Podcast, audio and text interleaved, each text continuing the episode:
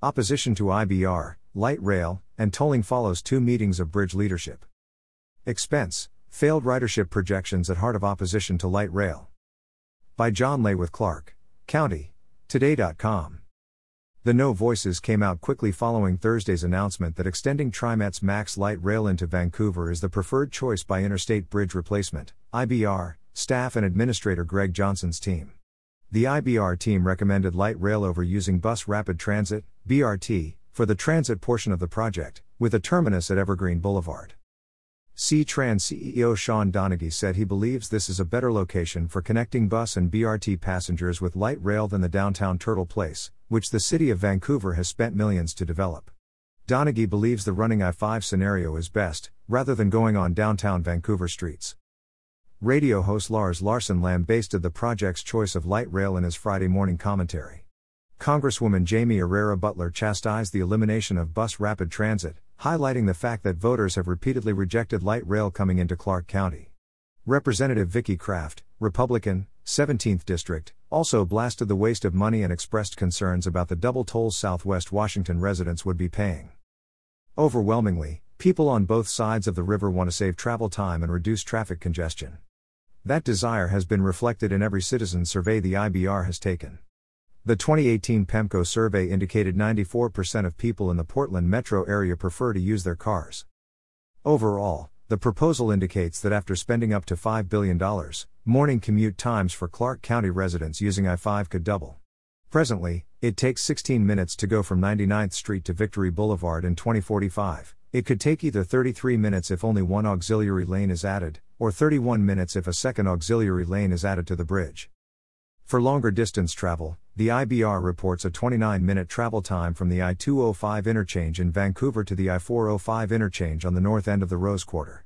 The projection by 2045 would also double to either 60 minutes or 57 minutes, depending on the number of auxiliary lanes.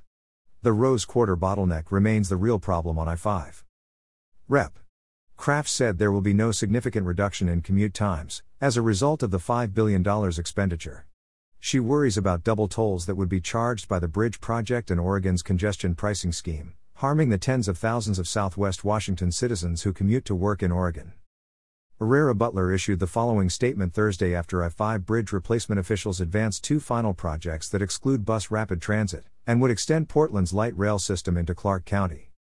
I could not be more disappointed by today's announcement that I 5 bridge replacement officials are advancing two final project options that do not include bus rapid transit, while both would extend Portland's light rail system into Clark County. This decision flies in the face of Southwest Washington voters who have soundly and repeatedly rejected bringing Portland's light rail to Washington state along with the massive cost, river traffic limitations, and public safety concerns that come with it. I detailed these major problems with light rail to project leadership earlier this week. For months, I have been warning that this process was too closely reflecting the bungled Columbia River crossing failure that collapsed in large part because of its stubborn insistence on light rail, but somehow here we go again. In the 10 years since that project failed, Clark County has built up a robust bus rapid transit system that offers a viable mode of interstate transit for a new I 5 bridge, yet the Interstate Bridge Group won't even study BRT among its final options. The IBR team has previously reported that mass transit carries only 1.7% of daily trips over the current interstate bridge. The team members cite undisclosed models that predict increased transit ridership up to 11% of trips. This flies in the face of regional transit ridership having been in decline for a decade on TriMet and two decades at C-Tran. In 2019, prior to the pandemic lockdown, C-Tran had about 1.7 million fewer passenger boardings than in 1999. The IBR team used a 14 year old study as justification for its decision, saying light rail had 19 to 25% more riders. Larson blasted the resurrection of the failed Columbia River Crossing, CRC, project Friday morning. He specifically called out Vancouver Mayor Anne McEnerny-Ogle. Elected elites have no right to jam billion dollar light rail to Vancouver down the throats of voters, and I plan to fight it, he said. Yesterday, the usual suspects saw Joe Biden's visit to the Northwest as the perfect opportunity to announce that they will tie light rail we don't need to an Interstate 5 bridge we do need, he said. Larson listed five major points on why sensible people should oppose light rail. Light rail killed the last Columbia River I 5 bridge replacement after 10 years of effort and $200 million wasted taxpayer dollars that only produced a pile of studies. Vancouver voters said no to light rail the last time they were allowed to vote.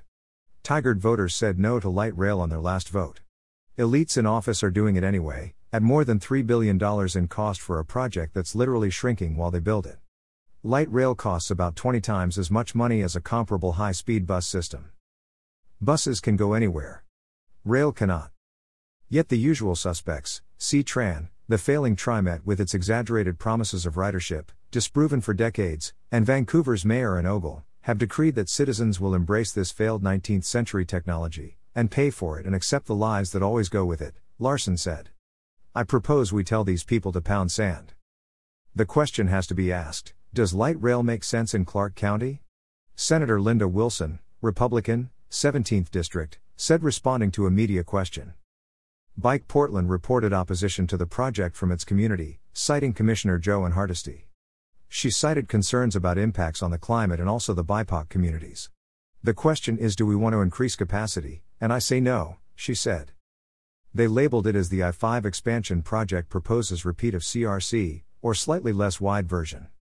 Metro President Lynn Peterson indicated she thought the one auxiliary lane option was closest to what the Metro Council, which includes some of the project's most skeptical voices, has been advocating for.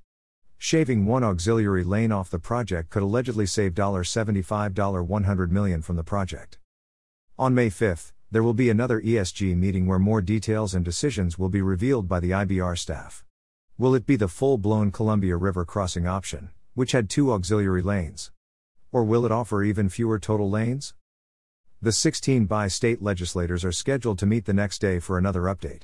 In yesterday's meeting, Senator Wilson asked again if the legislators would be allowed to vote on the important choices for the project. Administrator Johnson said that was not his call, but up to them. None of Wilson's fellow elected officials spoke in support of her request. Wilson said she felt like the train has left the station, she said she worried costs of light rail could still fall on Southwest Washington residents' shoulders. The failed CRC was killed nearly a decade ago as citizens rose up. They deemed the one minute improvement in the morning was not a good value for the $3.6 billion cost. They rejected the tolling. And they rejected light rail as a form of transit coming into Clark County. It remains to be seen if the citizens will rise up this time, as well as more elected officials, and trigger a repeat of the CRC's demise. The real question becomes if there's no significant benefit to reducing congestion and commute times, why would elected officials support this project and have the highest official in the nation come out to promote it? She asked. Kraft also expressed concerns about rising crime rates in general, and what might happen if light rail is extended into Clark County. Commissioner Jo Ann Hardesty of Portland commented yesterday during the ESG meeting behavior modification should be part of the conversation. Really? A mayor on our side of the river involved with this project has effectively said the same thing. Why should elected officials be trying to get you to modify your behavior? They want you to do what they want you to do, instead of you exercising your freedom.